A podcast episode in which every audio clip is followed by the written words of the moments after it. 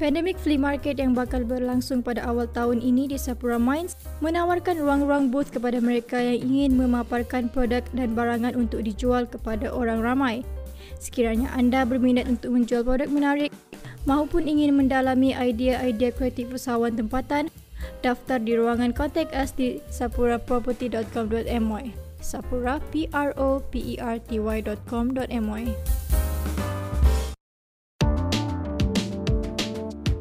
Korang tengah layan podcast Amans, bahagian dari jaringan podcast di Amans ni. Apa khabar semua? Aku Mak Pis. Aku Yem. Okay, Yem. Uh, kita tahu minggu ni sebenarnya, uh, although it's like first uh, bulan pertama uh, tahun 2022, banyak perkara dah berlaku. Dan kita akan sembang mengenai dia dalam uh, segmen pertama seperti biasa, apa berita terbesar minggu ni. Okey, uh, berita terbesar minggu ni kita lihat uh, ada laporan di FT berkenaan uh, Jack Ma. Namun uh, uh, laporan ini merujuk kepada uh, N Group di mana uh, dilaporkan uh, terlibat dengan satu skandal corruption ataupun skandal rasuah uh, dan of course laporan ini dibuat oleh uh, Chinese state media uh, ataupun uh, CCTV lah uh, which is uh, belong to the Chinese government. Dan uh, it, benda ni hadir dalam bentuk uh, dokumentari uh, yang dibuat oleh uh, CCTV dan dan kita tahu latest uh, this this latest documentary uh, memberi lebih banyak tekanan kepada Jack Ma. Kita tahu Jack Ma oh, the, at least at least for the past year uh, that he's on increasing pressure uh, following a crackdown that has what billions of dollars uh, from from his empire lah. And you know at one point uh, and group ni boleh dikatakan boleh dikatakan the Asian uh, Microsoft or the Asian Apple you know the the, the big untouchable. Uh, but it appears uh, it is it is losing some of its uh, shine some of its uh, invincible uh, to this sort of things. And and documentary dalam CCTV, CCTV ni telah allege that private companies made unreasonable high payments to the brother of the former Chinese Communist Party head of Hangzhou and Eastern City that is home kita tahu home kepada Ernst Group headquarters uh, dan dan Aku pernah dan benda ni adalah in return for government policy incentives and also just general support lah with buying real estate. Aku aku pernah pergi Hangzhou. Hmm. Hangzhou ni tempat yang tempat yang uh, sangat uh, menakutkan untuk aku sebab Okay. kau bayangkan uh, satu-satu gudang sebesar Suria KLCC Hmm. um, ada 30 30 gudang sebesar KLCC ya. Eh? I'm Hmm. talking huge as ah. Yeah, very big. Setiap satu gudang, gudang nom- dia ada lab- dia ada numbering. Gudang nombor satu, nombor dua, nombor tiga, nombor empat. Nombor satu women's shoes. Tu dia. Nombor dua men's shoes. Nombor tiga uh, women uh, skirt. Hmm. Setiap satu contohnya women's shoes eh Hmm. ada lima tingkat ke enam tingkat. Dalam satu lantai tu, satu tingkat tu ada katakan dalam 300 kedai, toko. Hmm. Kau masuk salah sebuah toko tu, dia ada uh, satu je pasang. Satu je pasang. Okay. Of a particular design. Uh, pasang uh, uh, uh, coklat, uh, kasut coklat, kasut hijau, kasut Hmm. uh, ni, kasut biru. Lepas tu ada yang satu strap, ada yang dua strap, ada yang high heel, ada yang ni, ada and then dia letak satu satu satu satu satu. Hmm. Kenapa tu? Sebab orang macam aku pergi Hangzhou, aku ambil kasut high heel sederhana yang ada dua buckle warna biru yang uh, ada open top. Aku cakap dekat tukang kedai, I want 10,000 pieces of this. Hmm. I want 30,000 Order pieces lah. of this. I I want to send it uh, by katakan uh, 1st of March. And I want you to send it in this form, in this shoebox. Uh, ataupun I don't want shoebox. Uh, just longgokkan dalam plastik, Ah. biar aku kotakkan dia ah. sendiri. Aku letak dalam kotak in, later in, in Kuala Lumpur. And then you start to realise, eh, ni dunia menakutkan babe sebab satu toko kecil, toko kecil, kedai kecil tu bro, dia sebesar macam minus yang bawah escalator Ah. tau, level dia. Dia punya adalah dalam 30 40 kaki persegi. That is one shop times 300 per floor times 6 floor itu satu gudang. Yeah. And then you times 30 gudang. So many, so many And- things. And that tells you the size of the factory of the world. Hmm. And that tells you, and by the way, masa aku pergi Hangzhou, aku pergi 2013 ke 12 ke, macam something like that. Actually, now dah 2022. So, Nah. so I'm talking about 10 years ago punya story. In Yeah. fact, insyaAllah, kalau aku nak, kalau ada kesempatan, aku nak try pergi uh, sekali lagi tahun ini. China. Maybe middle of this year. Kalau pen, ah kalau pandemic ni okay. Sebab aku nak touch base. Sebab, I mean, you know, look, as I'm talking to you now, I realise that it's been 10 years since I went to Hmm. Hangzhou. So shit can be very different Yeah. uh, uh, from from from then until today. I understand that. So kalau ada sesiapa pendengar yang dah pergi Hangzhou baru-baru ni uh, apa boleh update aku lah tentang Hmm. situation dekat sana. Hantarlah email. But why why why am I raising this issue? I'm raising this issue because nearly everything there is being run by Alibaba. Hmm. And the reason why Alibaba is running the place there and through his company uh, and financial group is because dia dah kautim dengan kerajaan komunis di di sana. Now, macam macam mana dia dapat mengkautimkan dengan kerajaan di sana? I'm sure there's payments, I'm sure there's like apa ni you beli teh ke beli adalah Tapi something. tapi you see ya, this is a state media opening up against state corrupt. Okay. Okey, jadi kenapa pada tanggal 22 Januari tahun 2022 kerajaan China menggunakan media milik diorang untuk menghentam orang diorang melalui Jack Ma punya Ant Financial Group. Fall out of favor. No. I think and I believe that Jack Ma is in the middle of a political twist and in um, tersepit bagaikan apa uh, Rock tikus. and a hard place. No no, not rock in the hard place. That one is decision making. This is bagaikan tikus tersepit gajah dua gaduh, Oh. some shit like that. Gajah Apa? sama gajah berjuang, pelanduk mati di tengah-tengah. Ah kawan ni pelanduk lah ni. It's a very a very rich and very expensive pelanduk Ha. uh, worth about uh, I don't know 80 billion US dollars but a pelanduk nonetheless. Ah itu dia punya moral of the story kat sini. Sedih ke ah, dia punya dia punya uh, fall from grace tu agak spectacular Eh, juga from this. Tak ada, tak sedih, tak Ah. sedih. Kawan tu ada 80 bilion. Kau ada 80 bilion. Ah, tak ada tak ada. Aku lagi sedih Ah, tak daripada ada, dia. tak, tak payah. Kau tak payah, kau tak payah nak sedih dengan dia. Kita jalan dulu. Apa?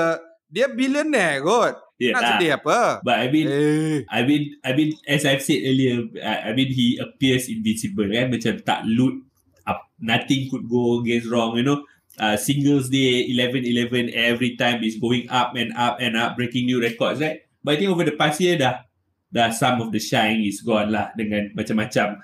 Uh, ada kata kononnya uh, dia, dia hilang dan sebagainya. So benda-benda ni uh, another interesting tidbit uh, that comes from China. Okay, kita uh, going to keep a close eye on Jack Ma in China as always. Uh, kita berehat sebentar lepas ni kita ke segmen kedua apa lagi berita terbesar minggu ni. Di Sapura Mines, majlis perkahwinan impian anda boleh menjadi nyata. Dewan Agam di Sapura Mines mampu memuatkan sehingga 2,000 jemputan. Besar atau kecil majlis idaman anda, Sapura Mines mampu merealisasikannya. Kawasan parkir yang disediakan amat luas bagi menempatkan kesemua hadirin pada hari istimewa anda. Anda juga boleh memilih caterer pilihan bagi menepati cita rasa terkini. Untuk makluman lanjut, sila layari sapuraproperty.com.my sapura p r o p e r t y.com.my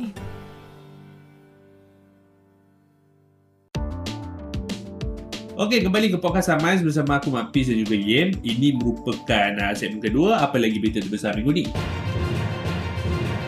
Okey, laporan ini sebenarnya datang daripada uh, Aman sendiri. Uh, Samsung akan menyertakan kamera 50 megapiksel pada Galaxy A23.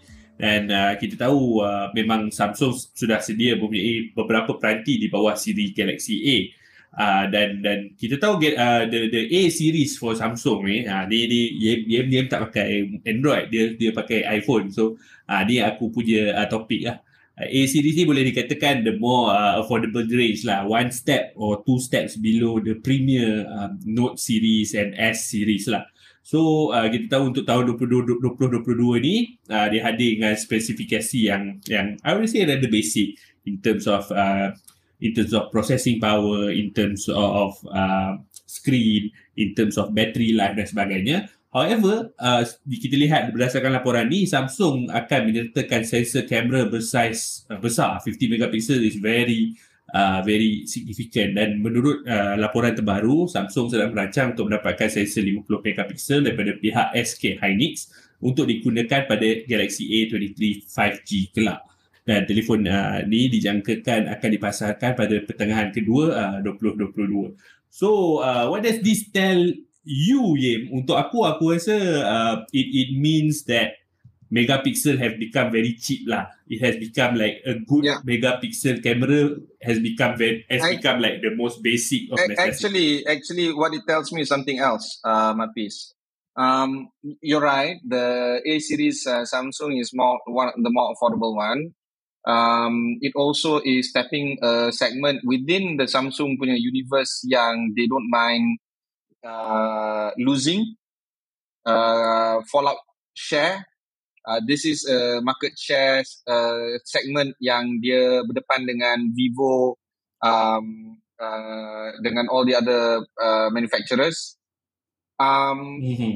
So this is an experimental target segment group where Samsung is okay, okay to uh, experiment on. Okay, that's that's we start off mm. with the customer first. The customer, mm-hmm. right? So okay. so if you think if you think about like a map, if you draw a box, you, if you draw a rectangle, and then you assume in that rectangle is hundred percent uh, Samsung customers, and then you start drawing little circles inside the rectangle.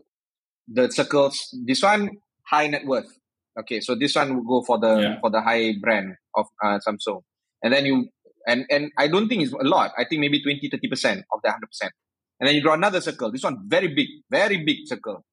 Okay, and this is the mass market where Samsung wants to win the war on. All right, mm. because the high net worth memang dah clear cut. If if that if the customer is sold for Apple, you buat apa pun no point. You letak hologram ke apa no point. Okay, but that Still there is in fact that the, the the the the high net worth yang nak menggunakan Samsung a lot. I'm talking millions, not just in Korea but everywhere around the world and in Malaysia of course.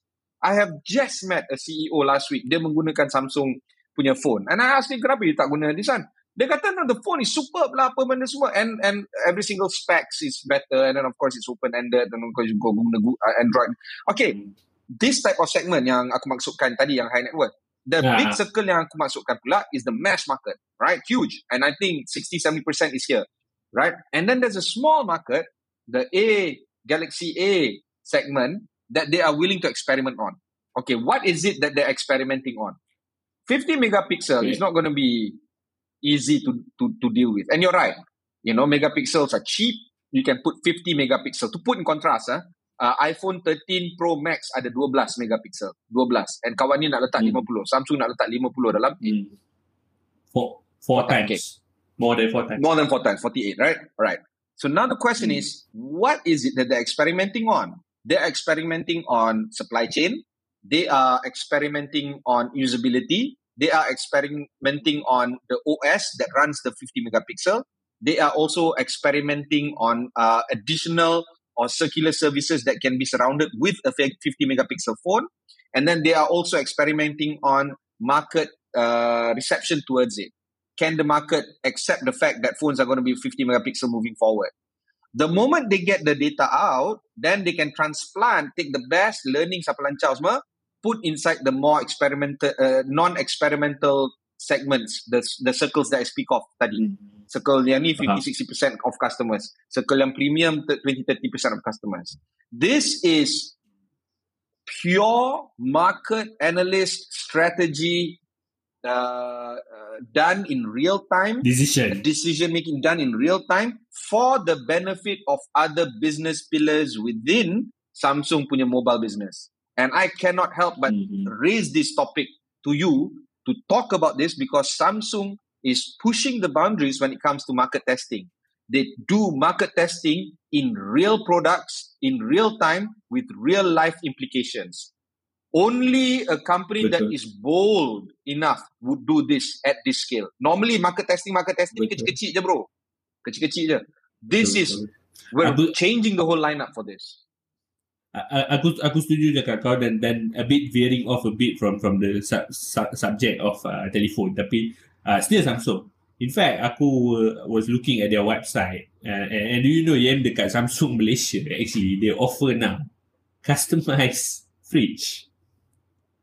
It's no longer uh, it's no longer a standard model kau pergi test tau. You actually decide how many doors fridge you want, uh, which one, how ma- how much percentage of it is freezer, how much percentage of it is non-freezer. Which aku rasa macam, huh, taking customization to a whole new level. And I think this is what uh, this is what Samsung is all about lah. Which aku rasa uh, you'll be excited to see what else uh, that Samsung has to offer. Uh, kita berehat sebentar. Lepas ni kita akan ke uh, segmen seterusnya, Teman Amans. Amans Media adalah peneraju kandungan dunia IT dalam bahasa Malaysia. Kami memberi tumpuan terhadap perkembangan dunia IT di dalam dan di luar negara. Kami menghasilkan tutorial dan menggunakan bahasa Malaysia sepenuhnya. Layari amans.my, A-M-A-N-Z.my hari ini.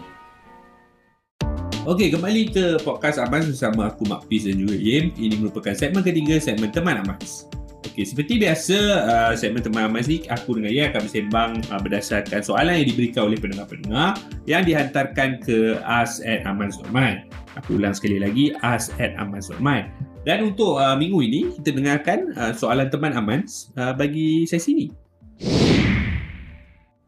Hai, saya Amar dari Ampang dan uh, saya merupakan seorang yang sangat aktif. Saya membakar lebih dari 1000 kalori sehari. Tetapi setiap kali saya nak bersenam, saya cuba mencari kawan-kawan lain untuk join saya. Tapi bukan senang kerana ramai kawan saya ada perkara lain yang nak dibuat pada masa tu. Jadi soalan saya, adakah connected fitness ataupun kecergasan bersama ini akan menjadi trend untuk tahun ini?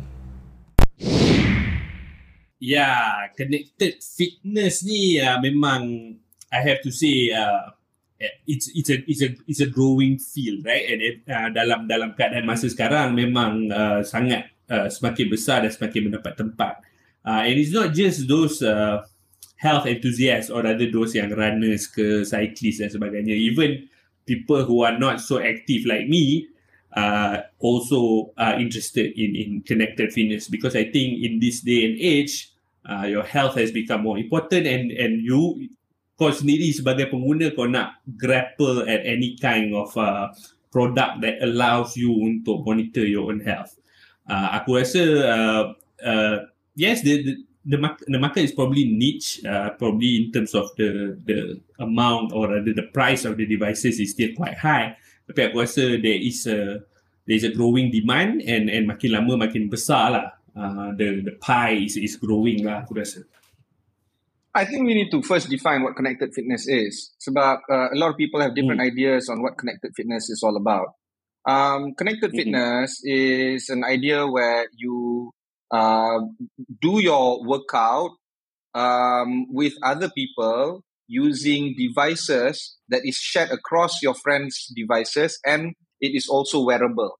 Maknanya, you go to the gym at home or at ho- at, at uh, you you do your workout either at home or at the gym using devices that can be Mm. read at either places with your friends Hmm. to a point where you are doing that can be simultaneous or synchronized or can be asynchronized. Maknanya, Hmm. you jump on your Peloton at home Hmm. pukul 2 and I can go to the gym pukul 5 and do the, the, the workout and you and I Same can still um, enjoy what we're doing in terms of reading each other's data and all that and then maybe we can Hmm. egg on each other kau ada certain target kau nak meet and then aku compete dengan kau dan sebagainya. It doesn't have to be synchronized Hmm. but at times connected fitness can be synchronized as well. Now that is what connected fitness is all about. In the US Peloton punya strong growth has waned in terms of revenue daripada tahun 2019 hingga ke tahun 2021 pertengahan dia punya revenue meningkat dari 200 juta ke 1300 juta ataupun 1.3 billion this is revenue in millions of dollars from Hmm. America plus other mat salih markets Um, Mhm. dan bukan sahaja Mat Salleh, eh, kulit orang putih market. Uh, so you know lah, Australia, UK, Germany, France, Bigger, way ni bigger. kulit orang putih. Okay. Dan uh, connected fitness subscription based on Peloton telah meningkat daripada uh, daripada juta eh, daripada seribu orang uh, seratus ribu orang uh, sekitar tahun 2020 hingga sekarang 2.5 million connected fitness subscriptions in thousands Quantum leap. quantum leap. Now their revenue has been dropping off towards the tail end of 2021 and then now in 2022. In fact, revenue dorang pada 2022 is about the same as early of 2021. So dia dah drop. But connected fitness subscriptions continue to rise. And why we use Peloton is because Peloton is uh, the only uh, connected fitness company that has done well globally and it is public. Sebab Peloton went public in 2019. But it does touch about the, the story of how connected fitness is trying to take over that home fitness element with gyms as an extra. Apa maksud tu? Kalau kau ada 100 Hmm. orang yang buat fitness, 100 orang. Consumer Trends 2022 survey daripada New Consumer and Coefficient Capital menunjukkan bahawa kalau kau buat semua dekat rumah, 100% fitness engkau dekat rumah, engkau merupakan 40% daripada 100 orang Which is which is which is, which is big. big, the biggest. So you get 100 people yang buat fitness, 40 people will do 100% at home.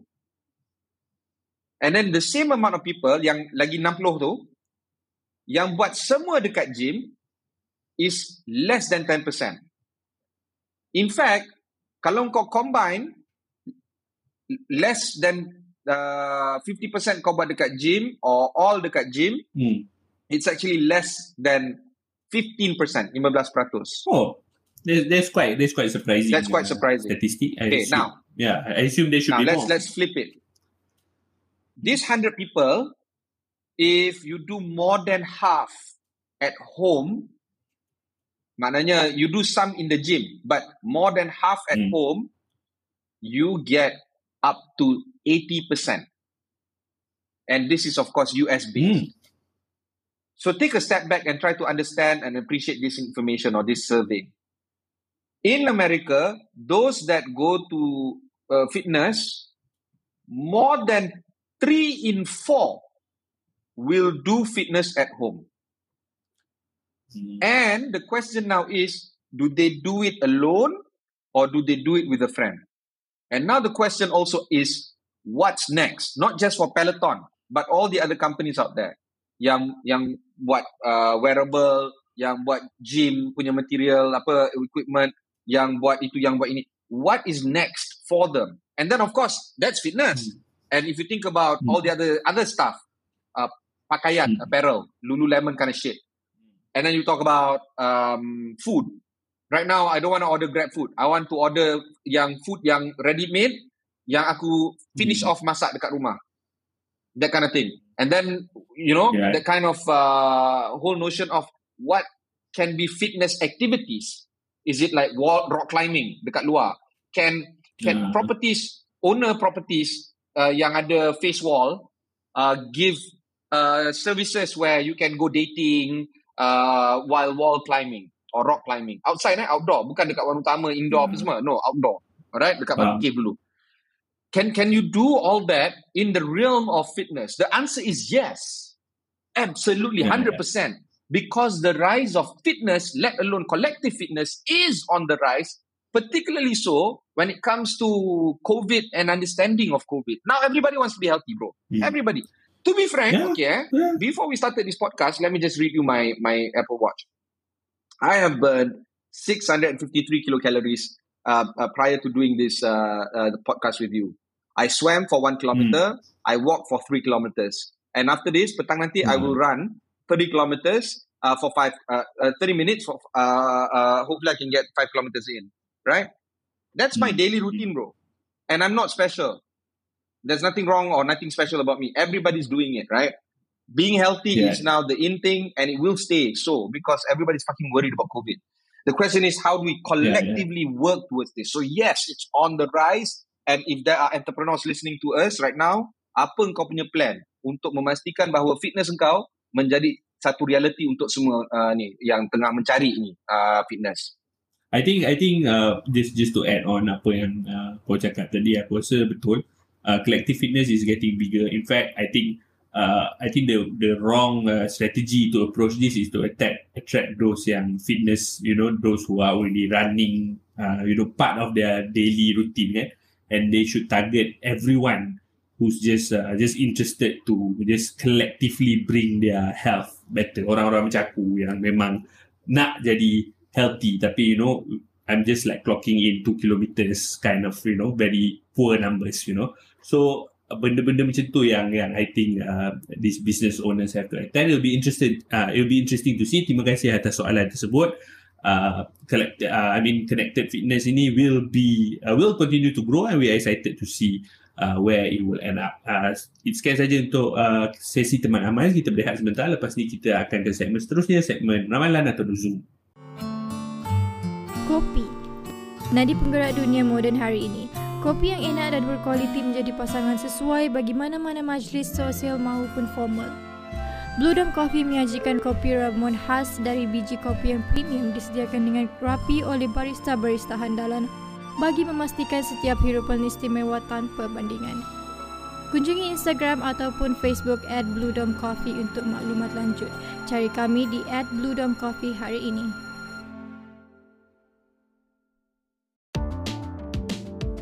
Okey, kembali ke podcast Amaz bersama aku Mak Fiz dan juga Yem. Ini merupakan segmen keempat, segmen ramalan atau nuzul.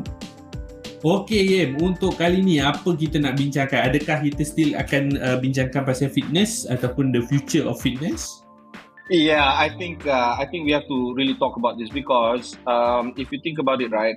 So so uh, fitness is going to be a big thing, um, and and other rising industries macam gaming, macam uh, macam uh, virtual reality. Those are rising.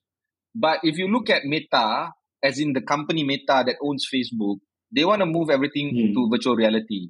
I understand that, and mm-hmm. I, I hmm. understand Mark Zuckerberg wants to take that into the new direction uh, because nobody else is, can Apple, Google, they're not doing mm. this as big as Meta. But there's also other virtual reality companies uh, in China, in particular, that is spending shit tons of money in building this capacity. Mm. My question is, mm-hmm. that is just a platform. As in, kau letak goggle dekat kepala kau, that is just a platform. Kau buat apa lepas tu? Is it sim? Yeah, sim yalah. city? Where you build cities and you build buildings and all that? Mm-hmm. Is it gaming? Where, you know, you know, I, I, I, aku pakai goggle, kau pakai goggle and then kita uh, tinju ke, buat fencing ke, whatever lah, whatever the, mm. the activity mm. that you and I do online. Or, is it going to be fitness? My suspicion mm. is, in the next one or two years, ini ramalan aku, virtual reality will not take off the as big as how Mark Zuckerberg envisions it to be.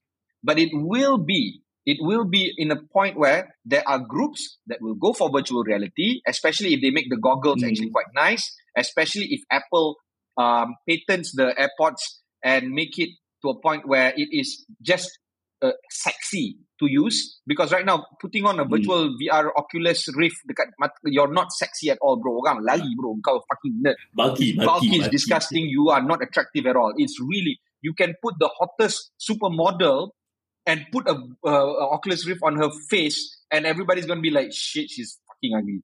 Because she is. All right the moment you put an Oculus Rift on your fucking face you're fucking ugly. So if you can put something very sexy very nice you know that the airport ke ataupun the Samsung punya earplugs and make it super nice and then tie mm. it in with the, some spectacles or goggles to a point where you can mm. enjoy the virtual reality scene while continuously mm. being sexy and at the same time mm. tak kacau kau peluh lari okay just like the airport I can mm. run 100 kilometers and it will not disrupt my running because it's really really nice the airport it fits really well mm. but not the airport max itu lain itu aku pakai kat rumah dalam aircon mm. pun aku peluh telinga aku basah itu different this is AirPods, right? The normal AirPods uh, Pro, yeah. AirPods uh, 2, mm. AirPods 3, that kind of stuff. If they can make this kind of uh, devices really well, and then the platform, itu, itu hardware, and then the platform is on on exercising and all this bullshit. Uh, sorry, mm-hmm. and, and the platform is on Meta, right? The content too is fitness, I think that one is going to take a, a, a big, a big, big Yeah, jump yeah. and growth. A big, huge. In fact, Uh, I want to start a company in this realm. Now that I'm talking to you, oh, that- that's that there's a good aspiration. No, because you think about it, right? Because what else, right? Apa, apa lagi content yang ada? yeah, yeah. Because gaming can, I mean, yeah, I guess you know you play Counter Strike and all. I guess boleh Yeah. lah, but we we've seen how it never did take off the way other stuff did, right? Yeah, it, it, yeah, it, yeah. it was okay and people tried it out and tak besar. But Peloton, I, I don't know. Have, have you tried virtual dodgeball no, before? I never tried. I, I, bro, to be frank, I've never tried anything virtual before. Yeah. I mean, aku pergi Okay, dekat Utama, actually- aku try the virtual Oculus Rift, Rift and I'm like, okay, I I don't want to Uh, ugly. I, thi- Fuck off. I think that I think I think that's that's uh, veering or uh, towards the, the the more gaming side, right? Zombie, you know, escape room. Uh, but but this virtual sports kind of thing ada sebenarnya. Tapi uh, I think I think it's uh, I think it's at the Melawati Mall ke apa. I can't remember the actual place. Tapi dia macam tu where you just it's it's it's actually really like just another spectacles over your spectacles, right? And then you wear like macam macam adalah apa dekat your wrist some uh, controllers of some sort where it acts like a wrap, right? So you just uh, wrap it and then boleh lah uh, and then like you can see a ball materializing at a virtual ball materializing at the palm of your hand and you just can throw at your opponents and stuff.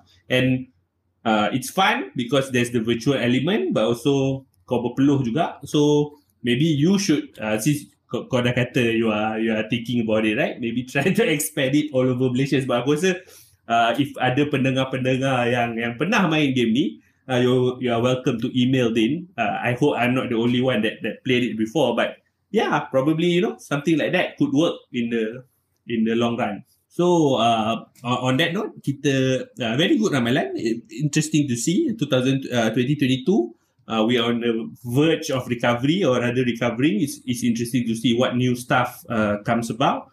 Uh, we're going to keep a close eye. Kita berehat sebentar. Lepas ni seperti biasa, kita ke segmen terakhir, segmen baik buruk.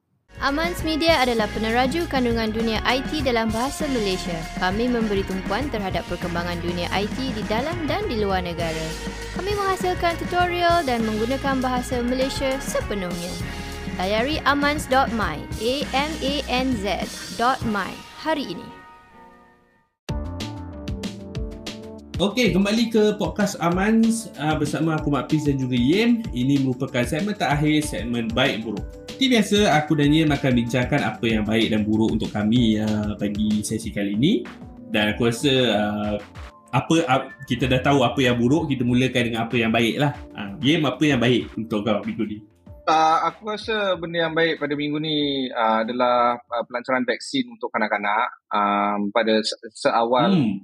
um, seawal uh, bulan Februari uh, dan um, Hmm. vaksin untuk kanak-kanak ni uh, aku rasa um, aku ada 8 tahun dengan 10 tahun diorang dah pergi sekolah hari-hari Hmm. dan uh, Hmm. agak nervous sebab uh, every now and then we do read uh, breakouts at schools uh, and because of Hmm. that I am really really looking forward and then um, al- also you know speaking about vaccines um, it's actually quite convincing now that uh, the government is doing really well when it comes to the vaccine rollout uh, kalau kau tengok uh, the total population for adults getting booster is actually 45% as of 23rd January 45% for Hmm. adults getting booster 45% that's huge bro okay and then at least one dose is 99.1% at least two doses 98% we're talking about serious serious business bro and then the uh, the Hmm. CEO of Protect Health um Anas Alam Faizi Dato Anas he tweeted Hmm. the big chart that shows the latest daily covid uh, uh vaccine uh, sorry covid infection per 100 people um Malaysia against other countries we are dah landai landai sangat landai berbeza dengan Hmm. France or whatever Yeah. Germany ke apa ke okay I think we are one of the few who's okay with we are Omicron, we are okay apparently. with Omicron for now. Tapi you know we Hmm. still have 44,000 active cases. As early as uh, 22nd January, active cases, new daily active cases is 1,000. Um, we're looking Hmm, at hmm, 62 individuals in ICU ventilated, 80 people in ICU Hmm. unventilated, hospitalized close to 3,000. So it's still a lot of people Hmm. and there's still a lot of cases. So so yeah, we, we still have a Yeah. long way to go. But the fact that we're now starting to move towards um, our vaccinating our children now actually pushes the national COVID number up because sekarang ni without the children, okay, adult is 99%, right? Total population is 79.8 ataupun 80% lah. So adult 99%, total population 80%. So 20% tu mana? 20% hmm. tu kanak-kanak. So Budak. if you can start vaccinating 5 to 12, you are going to push total population vaccination from 79.8% to at least 90%. Now, if that is not uh, herd immunity, I don't know what is. Now, I know uh, KJ dah cakap we shouldn't be talking about herd immunity and all the bullshit, but yes, it still begs the question, if only 80% of the population is vaccinated, 20% isn't, you're still not achieving that kind of conversation where all of us are vaccinated. So we really need to push ahead for children being vaccinated. And Alhamdulillah, thank you very much for the government trying to get the children vaccinated. So that is baik untuk aku, untuk ni.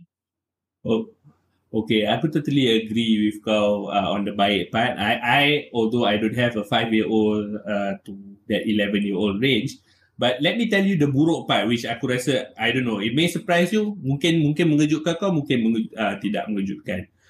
Aku dengar, you are the first uh, friend parent kawan aku yang juga merupakan ibu bapa yang kata akan bawa anak dia untuk vaccination. Can you believe me if I say that? I've met, uh, of course, not more than 10 uh, friends, my friends, kawan-kawan aku yang yang parents, they are vaccinated, but they have, uh, you know, five-year-old kids, seven-year-old kids. I can't blame them lah, bro. They don't want they are no, they are they are I wouldn't say don't want they are hesitant yeah, yeah, about yeah, bringing their children because you want the best for your child sometimes irrationally so mm. now irrational parents mm. are very irrational but but but but is that is that uh I mean it, I mean wh- you you seem to be on board I'm no, on board I'm on uh, board but I'm, I'm wholly on board but remember we're making a decision for somebody else some other humans not us alright kalau kau mm. adult dan kau tak ambil vaksin kau ni pekimak that's understandable But if you are a parent and you want the best for your child all the time, every time, if if that yeah. if the house is on fire, you throw your kid out of the house. You will stay in the house. Hmm. That's how irrational things are. You're not wow. going for self-preservation anymore because you're thinking for another human being. I completely understand hmm. parents are hesitant on sending the kids for vaccination. Aku faham.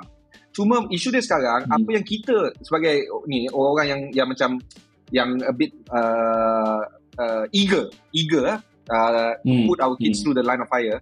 What can we do to talk to these uh, parents? I think that is the the role right now because I don't blame parents mm. who are hesitant on putting their kids uh, towards vaccination. Completely understand. I completely understand.